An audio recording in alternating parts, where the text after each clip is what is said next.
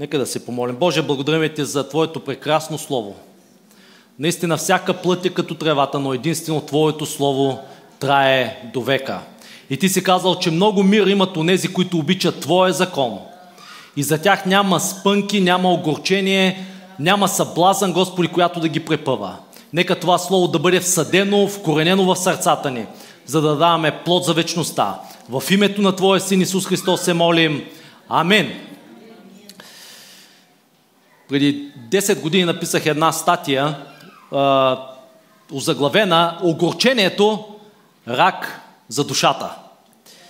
И наблюдайки събитията, които се случват в физическия свят, искам тази вечер да, да споделя едно слово, което е доста актуално, относно огорчението, което е като отрова и противоотровата. Интересното е, че ние сме народ, който в чиято народопсихология много бързо се обиждаме, много търпим, дълготърпеливи сме, но и също много бързо се обиждаме. И аз вярвам, че Господ иска да ни доведе до място, на което а, сърцата ни да бъдат чисти. Колко от вас искате да видите Бога? Има обаче условия. Блаженни чистите по сърце, защото единствено те ще видят Бога. Не блажени онези, които ходят на църква. Не, че не трябва да ходим на църква. Но много по-важно от ходенето на църква е да имаме чисти сърца. Нещо, което ще ви споделя днес, Бог ми даде това слово преди няколко месеца и аз така вътрешно изпитвах борба дали да го споделя кога е правилният момент, защото да ви дам един пример относно нашата народопсихология. В Америка, ако ти каже не ти харесвам вратовръзката, почти сигурно, че няма да се обидиш. В България, ако ти каже не ти харесвам вратовръзката, веднага ще се обидиш. Ще кажеш, щом не ми харесваш вратовръзката, значи не харесваш мен. И е много важно да направим това разграничение. Това, че определен човек ни казва истината, не означава, че не ни харесва. И аз ви обичам и това е мотива, с който искам да споделя това слово с вас тази вечер.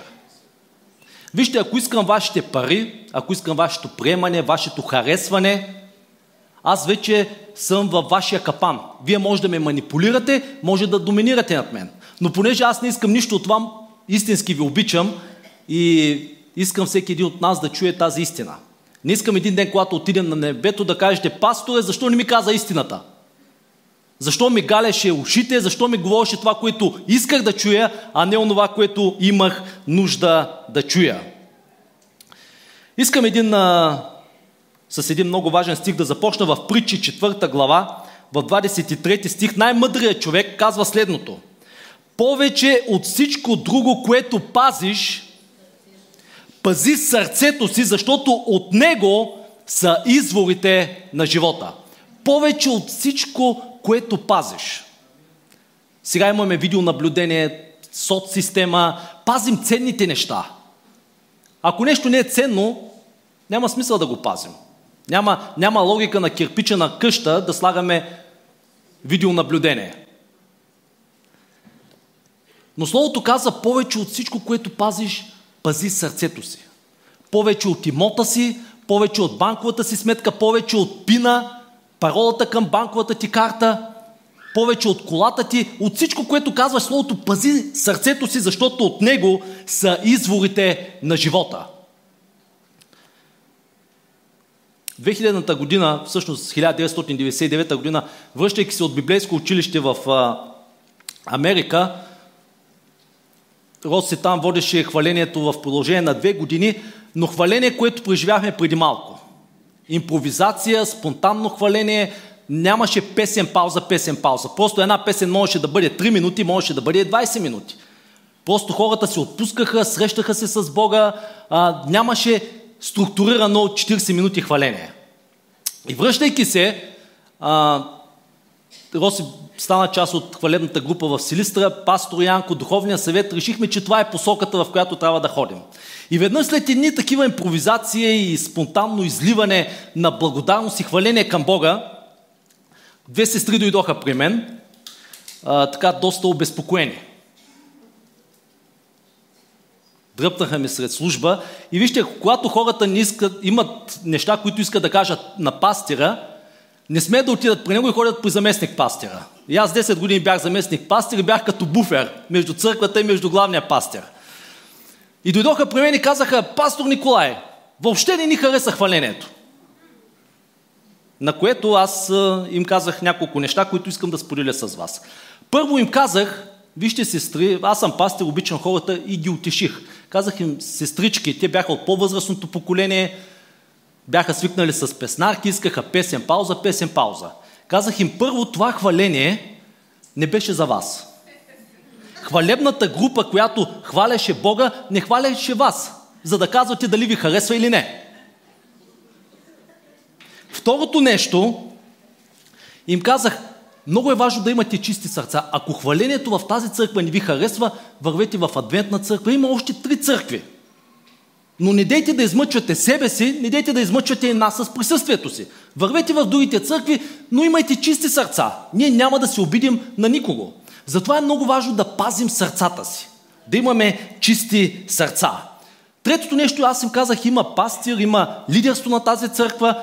Те дават посока и видение на църквата. Ако вие е трябвало да казвате как да бъдат нещата, вие щяхте да бъдете пастири, нямаше Бог да постави пастор Янко Добрев. Но Христос каза, не е възможно да дойдат съблазните. Той каза, със сигурност ще дойдат обиди, съблазни, огорчения, но много е важно а, как стоим пред Господа. Дали позволяваме на това огорчение, на тази обида да нахлуят в нашите сърца и да ни покварят. Огорчението винаги е лично. Няма нищо общо с нещата, които се случват там отвън. Затова започнахме с стиха в Псалом 119-165.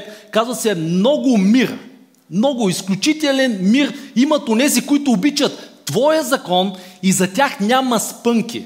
Думата спънки може да бъде преведена като а, огорчение, като съблазън. За тях няма спънки тъ да се препъват. Аз не мога да, да контролирам какво хората говорят за мен. Но това, което аз мога да контролирам е този орган, който е между зъбите ми и това, което мога да контролирам е отношението на моето сърце. Да бъда като Христос, който беше хулен, с хула не отвръщаше. Който страдаше, не заплашваше, но предаваше делото си на онзи, който съди справедливо. Сещам се за този прекрасен анекдот, който е доста приложим за, за България и насякъде по света, защото човешкото сърце е еднакво. За един християнин, който преживял коробокрушение и попаднал на този необитаем самотен остров. Предполагам всички сте гледали филма Коробокрушенецът с Том Ханкс, чели сте Робинзон Крузо. Човека се озовал в същата ситуация.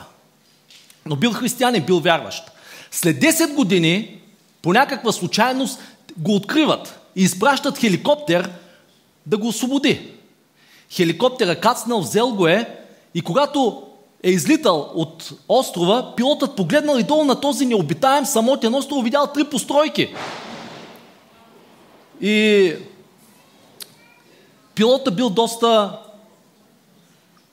озадачен. И го попитал, ти си сам човек на този остров, какви са тези три постройки? На, на което човека отвърнал следното. Казал, първата постройка, това е моят дом. Аз трябваше да си построя дом, където да живея. Втората постройка, това е моята църква. Аз съм християнин, набожен човек, вярващ. Всяка неделя по силата на навика трябваше да бъда в неделя на църква. Тогава пилота казал, каква е тази трета постройка? Човека каза, а, това е църквата, в която ходех преди. Винаги е лично.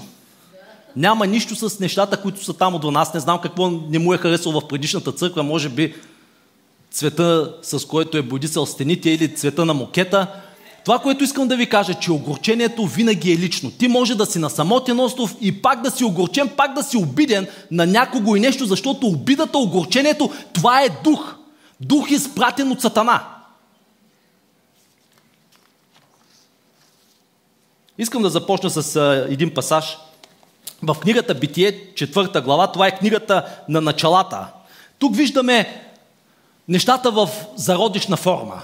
Виждаме първото семейство, виждаме проблемът в първото семейство. на Адам и на Ева. Така че ако си носите Библията, отворете с мен на Битие, четвърта глава и ще прочетем от първи до пети стих. Амин. Ако не сте намерили още битие, трябва да се покаяте. Това е първата книга в Библията. И там се казва следното. И Адам позна жена си Ева и тя зачена и роди Кайн. И каза с помощта на Господа придобих човек. Роди още и брат му Авел. Авел беше овчар, а Кайн беше земеделец. И след време Кайн принесе от земните плодове принос на Господа, така също и Авел принесе жертва от първородните на стадото си и от ластината му. И Господ погледна благосклонно на Авел и на приноса му, а на Кайн и на приноса му не погледна така. Затова Кайн се огорчи. Един превод казва разсърди, обиди. И твърде, затова Кайн се огорчи твърде много и лицето му се навъси. Стария превод казва, лицето му се помрачи. Огорчението и заблудата винаги вървят ръка за ръка. Те са на промоция от дявола. Огорченият човек е заблуден човек. Заблуденият човек е огорчен или обиден от нещо и от някого. Но тук в тази история виждаме първите братя. Първата братоубийствена война. Първото семейство с деца. Кайн е по-големия брат, Авел е по-малкият. И двамата са вярващи. И двамата принасят а, принос на Господа, жертват на Господа от своя поминък. Но интересното е, че се казва, че Бог погледна благосклонно на приноса на жертвата на Авел, но на Кайн не погледна така. Защо Бог не прие жертвата на Кайн? Радвам се, че попитахте. Първо, защото Бог е сърцевет. Това, което се има предвид е, че Бог познава сърцето. Веди е старобългарската дума за знам, познавам. Бог е сърцевет и когато ние принасяме нещо, Той не гледа на външното, Той винаги гледа на отношението на сърцето. Ние гледаме на, на външните неща, ние съдим чрез това, което виждат очите ни, докато Бог гледа отношението на сърцето. Така че първата причина е, че Бог видя отношението на Кайн, той видя и отношението на Авел. И Бог винаги гледа отношението. Ти може да си 100% прав за нещо и пак в очите на Господа да грешиш, ако имаш лошо отношение. Отношението е най-важно от абсолютно всичко. Второто причина, поради която Бог не прие а, приноса на Каин, защото земята беше проклета според Битие 3 глава 17 стих. А нещо, което е проклето от Бога, не може да произведе благословение. Аз съм убеден, че Авел и Кайн знаеха за историята на Адам и Ева. Те знаеха за грехопадението. Знаеха за историята, че Адам и Ева се опитаха с мукиневи листа, с религиозни неща да скрият своята голота, да прикрият своя грях. Те знаеха, че Бог беше пожертвал кръвна жертва. Защото Бог ги облече в кожи. Те знаеха какво радваше Бога. Един друг стиг в Евреи 11 глас се казва, че чрез вяра Авел принесе жертва по-добра от на Каин. Така че когато Бог, когато служим на Бога, Бог иска да му се покланяме, Бог иска да му служим според неговите стандарти и според неговите намерения. Не по наше осмотрение, не по наша преценка.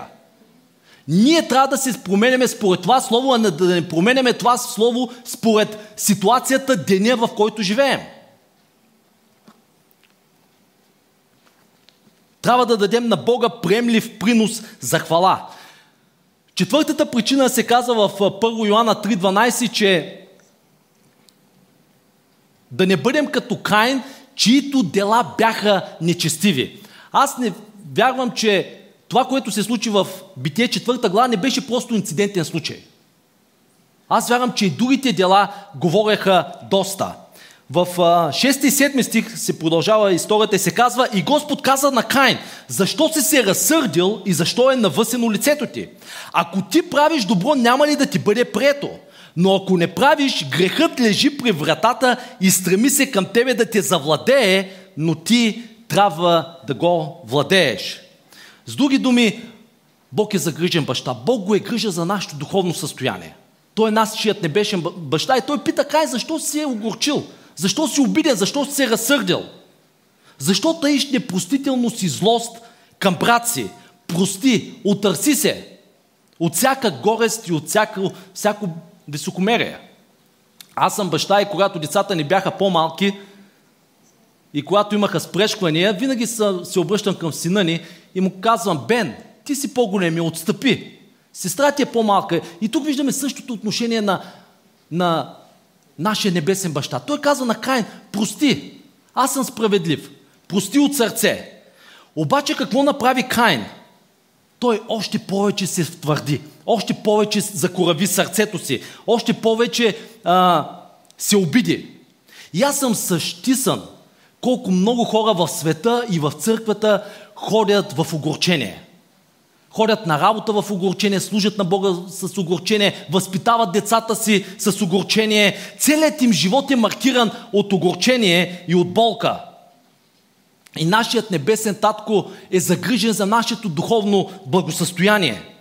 Той е загрижен за нашето благополучие.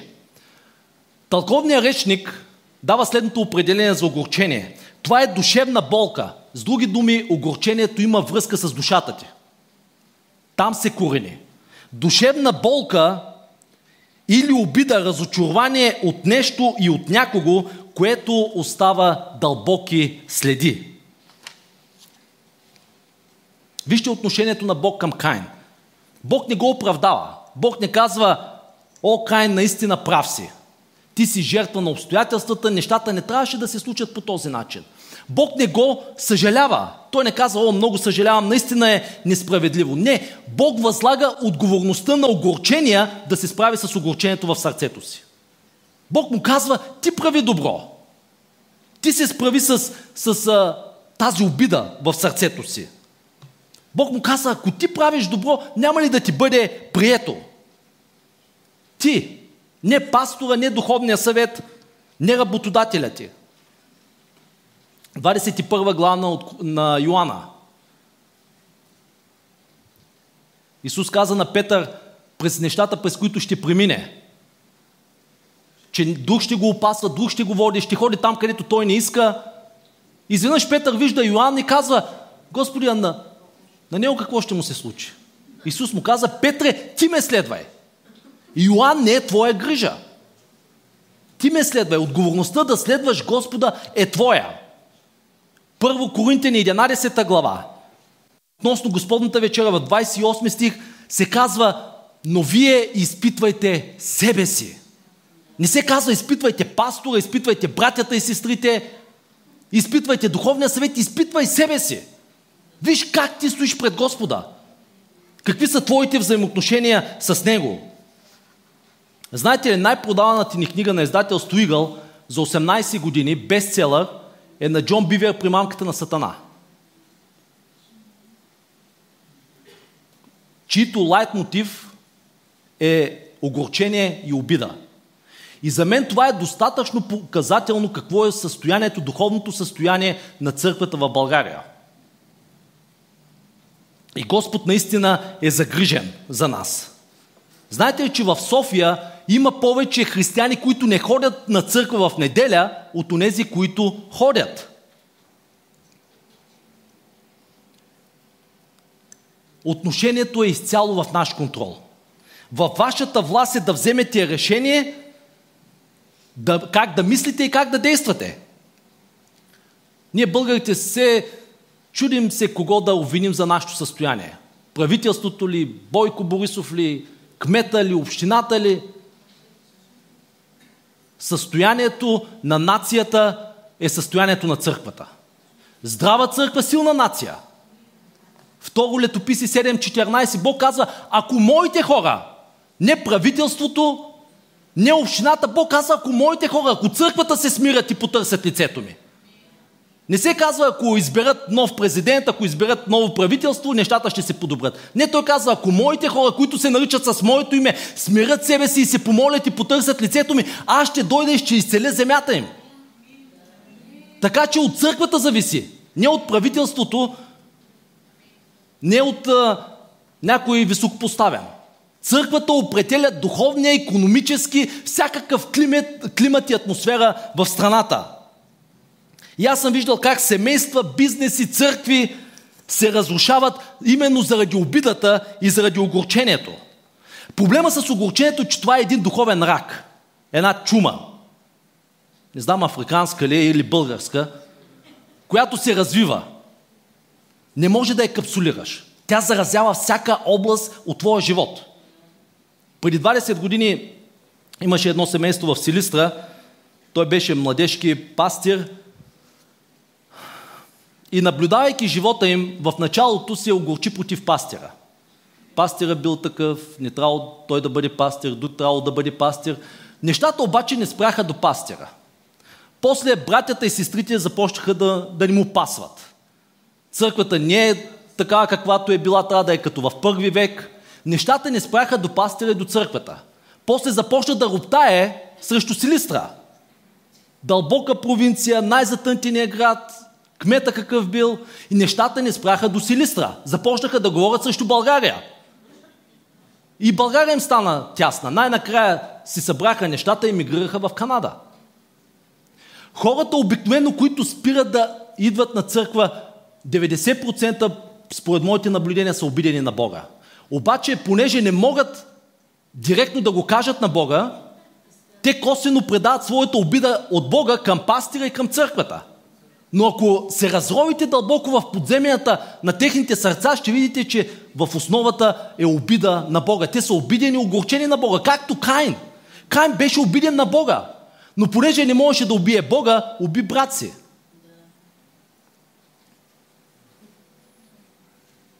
И Бог предоставя тази прекрасна възможност на Каин да се покая, да прости, да забрави, да не е огорчен. Но вижте, за Каин беше много по-лесно да убие брат си, отколкото да убие егото си. Винаги е по-лесно да убиеш брат си с думи, клевети, отношение, отколкото да убиеш егото си, да убиеш гордостта си, да убиеш честолюбието си. Защото всъщност това се казва в първо Йоанна 3.15. Всеки, който мрази брата си, е човекоубиец. И тук говорим фигуративно. В Стара Завет трябваше да убиеш някого физически, за да бъдеш убиец. В Новия Завет, знаете, само ако му кажеш рака, вече си го убил в сърцето си. Така че Господ винаги гледа в сърцата ни. Дали убиваме братя и сестри с думи, с отношение, с негативизъм. Проблема е, че когато убиеш някого в сърцето си, неговият труп започва да се разлага. И затова Христос нарича фарисеите, казва, вароса ни гробници, пълни с мъртвешки кости и нечистота. Откъде са се появили тези мъртвешки кости? Те са се появили от хората, които са убили в сърцето си. С отношение, прекъснати взаимоотношения. И Господ е загрижен. Той не иска това сърце, този храм да бъде разбойнически вертеп, да бъде костюмирана гробница пълна с мъртвешки кости. Той иска този храм да бъде пълен с любов, радост, мир, дълготърпение, крото, себеобоздание. Винаги е по-лесно да убиеш брат си с думи, отношения, клевети, отколкото да убиеш себе си. Започваме да търсим причина. Защо да, да не сме част от местна църква? О, в църквата има лицемери. О, добре дошъл си, винаги има място за още един, има тук доста столове.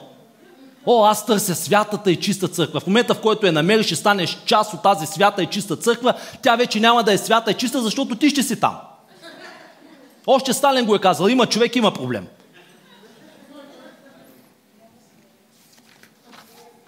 И все пак, ако чувстваш от Бога призив, че трябва да пастируваш, започни църква, ще те благословим, ще те изпратим, ще ти кажем къде е съда, да регистрираш църква. След една година ще дойдем да видим как са нещата, как се правят нещата. Вижте в Евреи 12 глава, автор на Евреи казва в 15 стих, и внимавайте да не отпаднете от Божията благодат. Да не би да поникне някой горчив корен, да, да смущава мнозинството и мнозинството да се зарази от него. В Ефисяни 4.31 аз съм удивен колко много стихове има за, за огорчението и за обидата. в четвърта глава на Ефесяни 31 стих се казва всяко огорчение да се махне от вас. Кажете всяко. Не повечето, каза всяко огорчение. Оправдано и неоправдано в твоите очи. И ако погледнете структурата на, на, на този стих, това не е молба, не е предложение, не е препоръка. Това е заповед от Бога. Колко от вас обичате Бога? Исус каза, ако ме обичате, ще пазите моите заповеди. Ето една заповед. Всяко огорчение да се махне от вас. Тук виждаме, говорим за това, че огорченият човек е заблуден. Той си мисли, че е прав. Той си казва, аз нямам проблеми с огорчението. Аз до сега не съм видял някой алкохолик да казва, че има проблеми с алкохола. Той казва, мога да го откажа по всяко време. Аз не съм зависим от алкохола. И това е със всяка една зависимост. Огорченият човек, той, заблуденият човек, той е прав в своите си очи. Интересното е по-късно се казва, че Каин излезе от Божието присъствие. В 16 стих. Тогава Каин излезе от Господното присъствие и се засели в земята Нот на изток от Едем. Огорчените хора излизат от местната църква. Не, че Бог не е навсякъде. Да, Той е навсякъде. Но в тази диспенсация Бог обитава в своята църква. Не Бог остави Кайн, Кайн остави Бог. Кайн пише, излезе от Божието присъствие, отдели се от местната църква. Разбира се, Бог е навсякъде. Свети Киприян е казал, ако църквата не е твоя майка, той Бог не е твой баща. Ако църквата не е твоя майка, той Бог не е твой баща. Ако вярата ти в Бога не може да ти доведе на църква в неделя сутрин, защо вяраш, че ти ще, ще те заведе на небето? О, много страшно ме гледате. Няма да ме оплашите. Тази вечер ще си говорим истината. Много хора ми казват, о, Ники, обичам те, уважавам те, могат да дойдат да ми кажат, Ники, обичам те, уважавам те, обаче жена ти не. Как аз бих се почувствал? О, Господи, обичам те, обаче твоята църква лицемера и пълна. Как мислите, че Бог се чувства, понеже неговата църква е кост от коста му и плът от плътта му? Кой съм аз, че да говоря против Христовата невяста? Кайн се обижда на Бога, на брат си, на пастора на църквата и пише, избяга, излезе от Божието присъствие и се засели в земята, наречена Нот. Сега, нот на еврейски буквално означава чудене. Нот означава въртене в кръг. Огорченият човек не напредва в Бога. Той се върти в един омагиосен кръг. Същия проблем, същите неща, преди 10, преди 20 години, той се върти в един омагиосен кръг и по никакъв начин не напредва в Бога. Огорчението, непростителността е рак за душата. И за съжаление, понякога рак за тялото.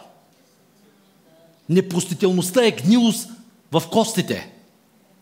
Вижте, в Стара Завет Бог се изявяваше на евреите с различни имена.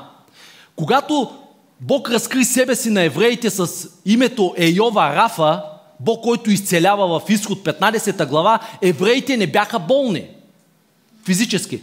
Те бяха огорчени.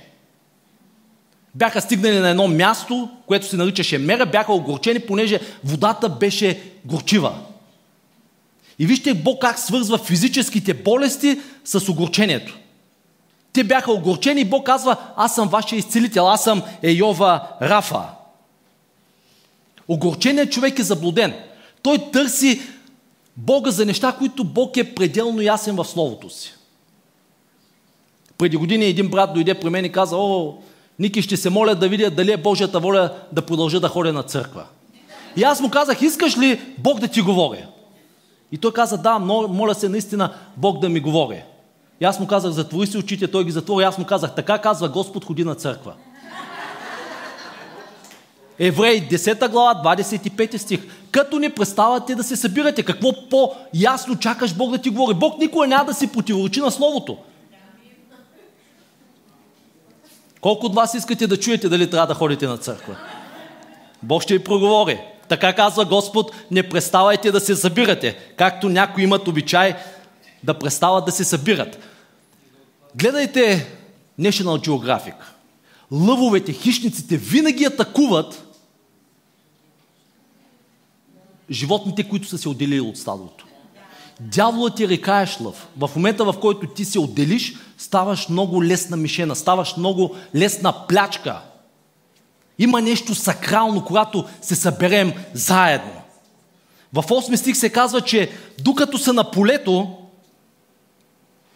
а Кайн каза това на брат си, и когато бяха на, поле, на полето, Кайн стана против брат си Авел и го уби. Полето е мястото, територията на Кайн. Кайн е земеделец, а той обработва земята. Полето е негов ареал. Той работи с пръст. Авел е преобраз на Исус Христос. Защото Христос дойде на тая земя, дойде на територията на Сатана, за да пролее кръвта си. Аз по никакъв начин не твърдя доктрината на мормоните, че Исус и Луцифер са били братя. Просто правя един аналог. Авел е прообраз на Исус Христос. Исус дойде на тая земя и проля кръвта си. Той беше омъртвен на кръста. И в момента обаче, в който Кайн убива Авел, вижте, отношението на Бог се променя. От любящ баща той става съдия. Кайн е в съдебната зала и всички улики сочат към него. Той е убиецът на брат си. И Бог го пита, Кайн, къде е брат ти Авел? Кайн не си признава, Кайн не изповядва греха си, но отговаря на въпроса с въпрос. Сега политиците са освоили тази тактика до съвършенство. Понякога гледам интервюта на политици, журналиста му задава въпрос, който може да бъде отговорен много еднозначно, с да или не. Политика започва да шикалкави и най-накрая, вместо да отговори на въпроса, отговаря на въпроса с въпрос. И по същия начин Кайн казва, вместо да каже аз убих брат си, да изповяда греха си, казва пазач ли съм аз на брат си. Истината е, че трябва да сме пазач на брат си. Истината е, че сме в един отбор. Истината е, че не сме врагове един на друг. Ние всички воюваме срещу този невидим враг Сатана. Твоите братя, твоите сестри не са твоят враг.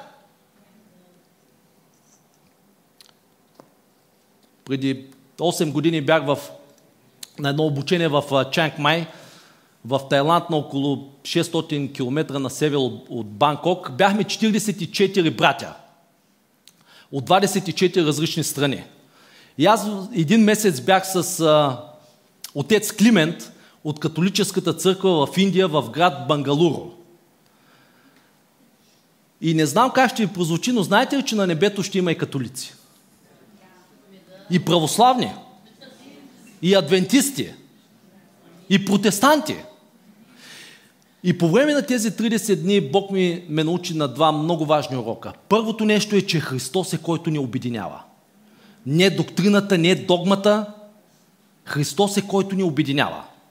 И второто нещо е, дръж доктрините си близо до себе си, но дръж братята си още по-близо.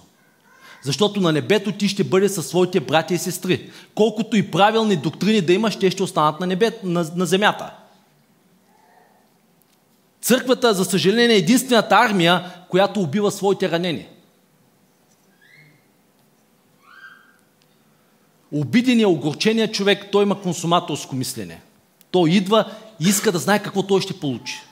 И аз мисля, че църквата в България е достатъчно зрала, за да, когато идваме на църква, е да имаме нагласта какво аз да дам, как аз да благословя. Не как какво аз ще получа, какво има за мен. Ще перефразирам думите на американския президент Джон Кенеди. Не дей да питаш какво Бог и църквата могат да направят за теб, Попитай какво ти може да направиш за Бога и за църквата. Той го казва в контекста, не дей да питаш какво твоята страна и правителство могат да направят за теб, но какво ти можеш да направиш. Така че, какво може да направиш за Бога и за църквата? В 10 стих, след като Кайн убива Авел, Бог казва какво си направил гласът на братовата ти кръв. Вика към мене от земята. Господи, щом знаеш, тогава защо, защо ме питаш? Вижте, Бог знае абсолютно всичко. Но когато Бог зададе въпрос, той просто ни дава още една възможност да се осъзнаем къде се намираме. Да се опомним. Адам е къде си? Бог знаеше къде е Адам. Но Адам трябваше да дойде на място да каже, Господи, съгреших против Тебе, съгреших против небето.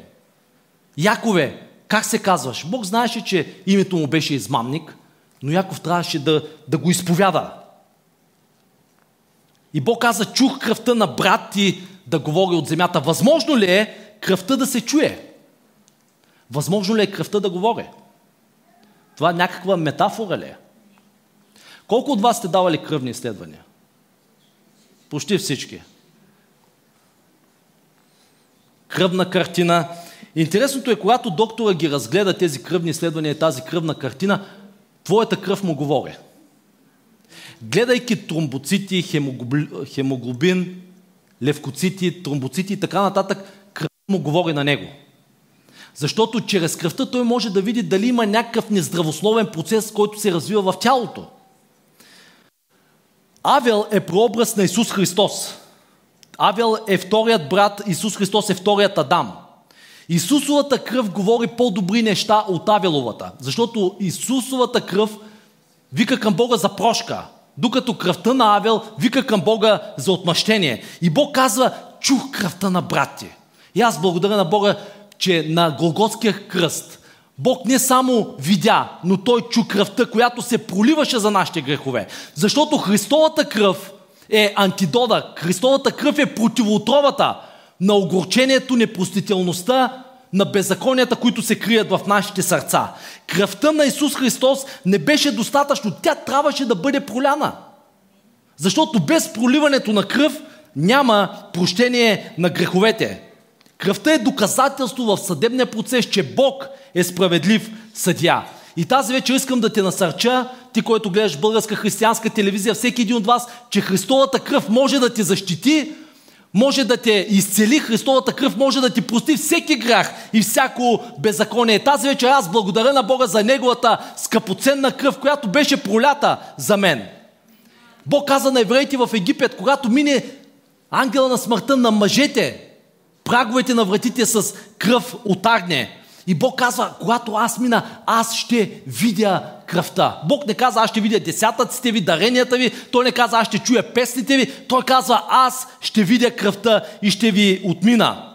И аз благодаря на Бога за Неговата кръв. Бог казва и греховете ви и беззаконията ви вече няма да ги помня. В Михия 7 глава 19 стих казва се, че Бог ще се смили за нас, ще вземе нашите грехове и беззакония и ще ги хвърли в морските дълбини. Слава на Бога, че Бог не ги хвърля на морския брак, за да ги видят всички. Не, Бог ги хвърля в дълбините на своята милост, на своята любов и слага един надпис на брега риболова забранен. Така че не дей да отиваш и да ловиш старите неща, старите си провали. Нов ден е днес. Исусовата кръв ни дава живот. Ако се върнем на Кайн, виждаме, че той е земеделец, той е човек на полето. Той работи с пръст, обработва пръст. Всички ние сме сътворени от пръст. Бог взе пръста и сътвори човека. В Битие, трета глава, Сатана е змия. В Откровение той вече не е змия, той е змей. Това означава, че той се е хранил. И винаги това, което храниш, това ще расте. Но ние знаем, че земята беше проклета. Кайн обработваше това, което беше проклето. Полагаше неимоверно, а, неимоверно големи усилия. И в 10 и 11 стих продължаваме и там се казва следното. И Бог каза какво се сторил гласът на братовата ти кръв, вика към мене от земята. И сега проклет си от земята, която отвори устата си и да приеме кръвта ти от твоята ръка. Когато работи земята, тя вече няма да дава силата си. Земята беше проклета. Бог казваше на, на Кайн до момента, до, до който той уби Авел. Казва всичко, което сееше, ти го женеше. И зелето ставаше, и доматите ставаха, и картофите. Обаче след като уби брат си, нещата корено се промениха. И това е заради кръвта. Вече земята няма да дава силата си. Защото кръвта на брати е контрапункт на твоите желания. Преди Христос да бъде разпънат на кръста, това, което Сатана сееше в човечеството, това е жънеше.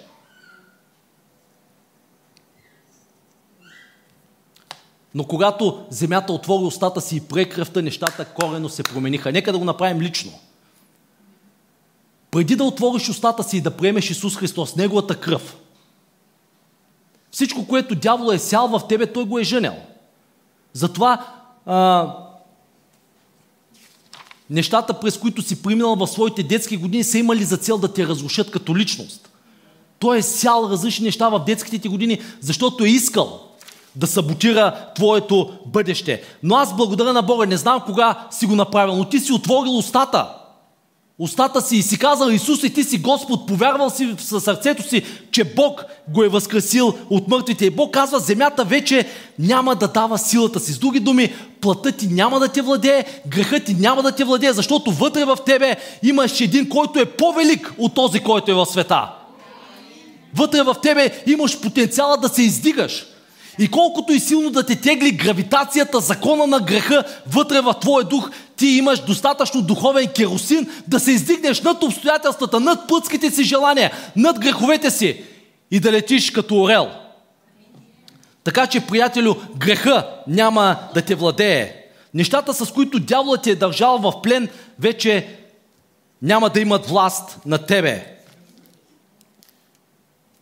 Ако не ми вярваш, Погледни на своите съученици, погледни на своите приятели, на своите роднини, хора, които никога не са си отваряли устата да приемат Господа. Виж какво дявол е направил в техния живот. Виж докъде са стигнали. Но аз благодаря на Бога, че ние сме си отворили устата и сме го приели. Хората там отвън могат да те наричат сектант, да те презират, да те унижават, но както се казва в една песен, о, виж Божиите дела. Той изцели ме, освободи ме, точно на време Той спаси ме. Слава да бъде на Неговото име. Искам да ви прочита два стиха в Ефисяни първа глава, седми стих за кръвта на Исус, защото тя е, както ви казах, контрапункт. Тя е противоотровата на огорчението на непростителността в Ефисяни 1 глава 7 стих се казва в Него, в Христос, имаме изкуплението си чрез кръвта Му, опрощението на прегрешенията ни според богатството на Неговата благодат. Във 2 глава 13 стих се казва пак, а сега в Христос Исус, вие, които някога сте били далеч, сте поставени близо чрез кръвта на Исус Христос. В Колосяни 1 глава 20 стих апостол Павел ни казва подобно нещо. И чрез него, чрез Христос да примири всичко със себе си. И земните и небесните, като въдвори мир чрез него с кръвта проляна на неговия кръст. Неговата кръв може да промени живота ни. В момента, в който отворим устата си, в момента, в който се обърнем към Бога, Бог идва и ни променя ние ставаме шедьоври на Неговата благодат. Аз съм ви казал за Захей. Прекрасен пример за покаяние. Ръката, която беше свикнала само да взема, да ламти. На следващия ден отива, чука на вратата и хората отново знаят, че идва този егоистичен, гладен за пари, алчен за пари човек. И всички са удивени. Ръката, която само вземаше, сега вече връщаше четверократно онзи, от когото беше взела. Аз съм израснал на село първите 7 години и съм прекопал доста декари с лопати, права лопата, с мотика и съм забелязал, че най-трудно се копае, когато има плевели, когато има троскот. Нашите сърца са градина за Господа. Нашите сърца са място, където не трябва да има троскот от огорчение, от обида, горчиви корени. И винаги съм бил удивен, че прикопавайки, изтегляйки троскота и плевела, след известно време виждам, че отново се появява. И аз съм очуден. И скоро разбрах, че дори да изкорениш нещо, заради семето, което е паднало в земята, има потенциал отново то да произведе себе си. Колко от вас сте се опитали да изкоренявате неща от живота си? Избухливост, гневливост. И казваш, е, справих се тук и няколко дена по-късно озоваваш се в същата ситуация, борейки се със същия проблем. Истината е, че дори да изкорениш нещо, има семе вътре в тебе.